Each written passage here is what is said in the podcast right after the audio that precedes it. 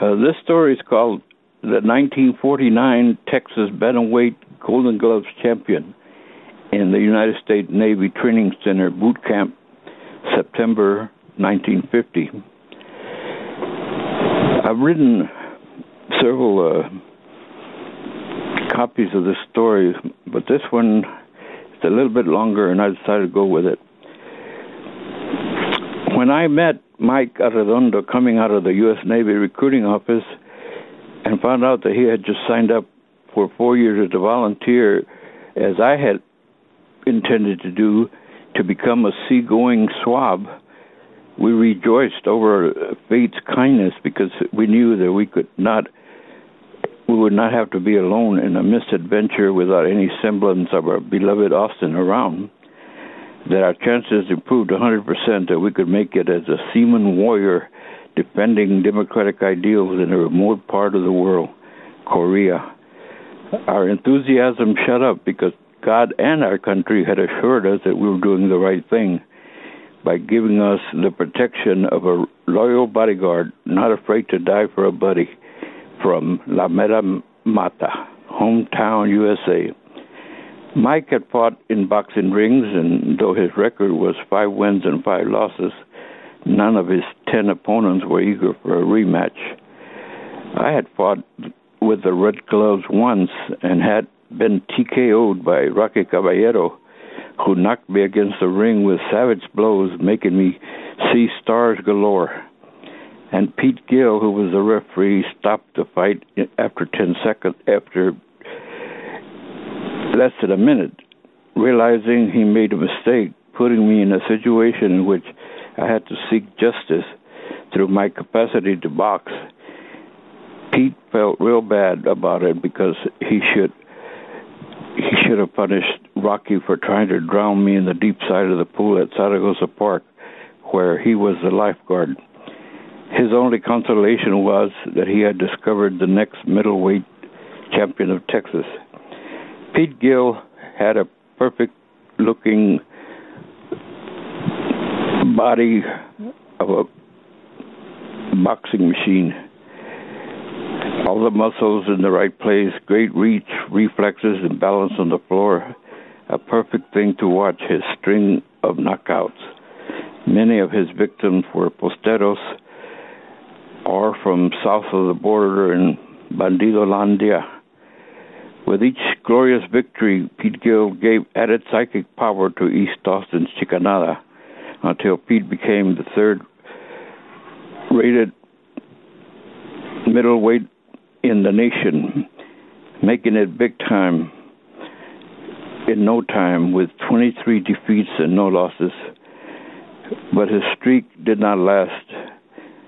Alas, our hero had a glass chin it took the national champ's powerful right hook to discover it.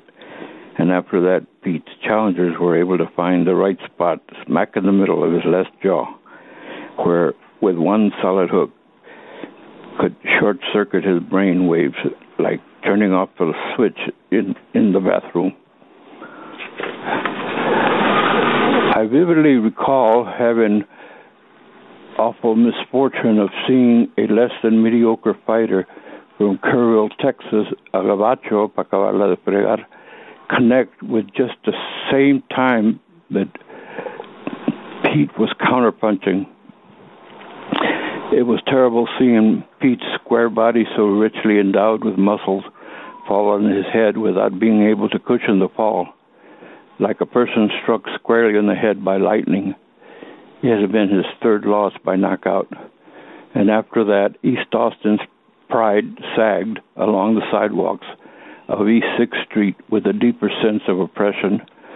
It wasn't too long, though, before Pete Gill decided to retire to devote full time to Gill Brothers Mason, Masonry Company and in due time becoming lifeguard at Zaragoza Park and later becoming Rocky Caballero's boxing coach and sure enough, with Rocky's hard head and well hidden jaw, he soon became, began to thrive in the boxing ring as he attacked his deluded opponents with a flurry of fluid and vicious left and right hooks, finished them off, punishing straight blows to the body and face until they fell on their knees or on their back for a long count. And they saw his long extended arms with Rocky's small face at a distance, with that love of destruction look in his eyes. I had seen that glee myself when he was just a cub. However, even though Pete's idea to match me with Rocky almost got me killed, I was a winner in the long run because Pete vowed to take care of me by protecting me from those who mistreated me. And as for Rocky, he turned out to be a sweet person I thought the ring. He had a look of deference toward me, almost as if he saw me as a girl posing as a boy. He'd go out of his way to greet me. His terrible disposition and sadistic propensities could be entirely focused on his enemies inside the ring. That he got paid to destroy was puro pilon. He was bound to prosper and became Pete's replacement. Knock him dead, Rocky, mátenlo. Dale la madre al pinche postero. La raza from East Austin began to shout once again. But since I'm having a boxing nostalgia attack, I might as well start my story of how I became the 1949 bantamweight Golden Glove champion of Texas. Way back, even before Pete Gill, East Austin had a fighter named Art Luna, a classic bantamweight of 5 feet 10, weighing 116 pounds, that didn't contain an ounce of fat, like he had been floored by compressed barbed wire that wounded an opponent's face every time his tight fitted gloves jabbed their face. Their arms were left swishing in the air as the punches landed. Hence, he'd knock out contenders in fights in which, literally speaking, they never landed a blow on him. Luna had such a long string of early round knockout that a young Americano from Del Valle, Texas, a postero known as Shotgun, started going around saying that Art's opponent had take, all taken dives. Shotgun, no doubt, was driven by jealousy because he was still only fighting six rounders and was one of the fighters La Plebe loved to hate, especially when he was fighting a Chicano, has been or never will be. Shotgun had his streak going too and didn't have to demonstrate a disdain for our hero, Art Luna. However, before long, Del Martinez, the promoter, decided to take up his challenge against Luna uh, for a real pleasure. It was a real pleasure for him since he didn't have to worry because all he had to do was become. All Art Luna had to do is become a lightweight for this occasion without losing the speed he had in his arms. Del was a smart man. He knew La Raza of the East Side would turn out in droves to take out our suppressed rage on poor Shotgun, who had been destined to wear his sense of superiority over Mexicans on his sleeve and uh, in his mouth. It was a fight of the century for us. We cheered every bit of the way after our fears had been eased by Luna's lightning jabs and smash, smashing into Shotgun's face, opening a brow or two, flattening his nose a couple of millimeters, the sight of blood from his lips brought out by shouts. Matanlo, Matanlo, kill him, kill him, Art. Shotgun was like a stationary target. One shot to the head was all he wanted, but he never got a chance because at the start of the fourth round, the referee stopped the fight to give his handlers time to sew him up and stop the bleeding. It was a humiliation Shotgun never forgot, and he vowed to challenge every smartass Mexican that crossed his path in the dark late at night. And he would attend the Capitol Theater, sitting squarely in the middle, within an earshot of us sitting in the back, to be able to insult us, calling us Mexicanos with ever expanding English vocabulary, pepper bellies, wetbacks, etc. I'd catch them right in the belly and felt anger one gets when they have a feeling of helplessness. he might have been able to land a blow on Art. He might not have been able to land a blow on Art Luna, but we could still know that he could hit hard. As luck would have it, I did come face to face with Shotgun one summer night on Sixth Street.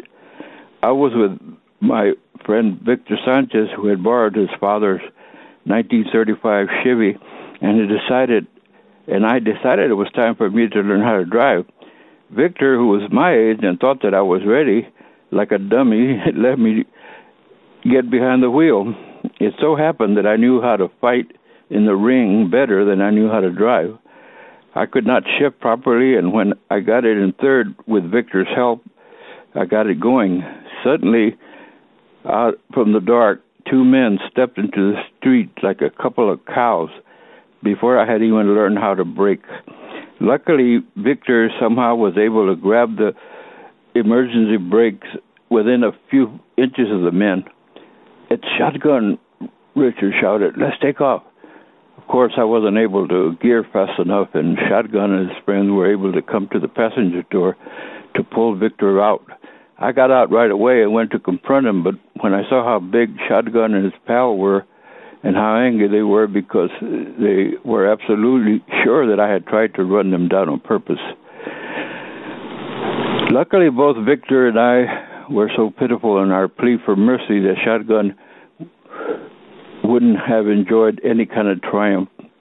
He let me and Victor get back into the car with a warning filled with profanity. Both Victor and I were at the time bantamweights but when I decided to join the Navy at age 18, I had become a welterweight.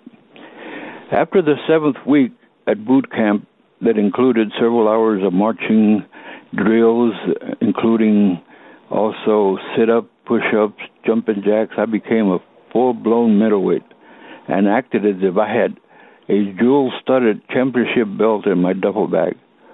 I'd wake up and start shadowboxing after a day was over, and I'd entertain Mike and Bobo with a display of my boxing prowess, telling the story of how I'd become bantamweight Golden Glove champion of Texas in 1949, imagining that my jabs and hooks were as lethal as those of Art Luna when he had been beating Shotgun to a pulp.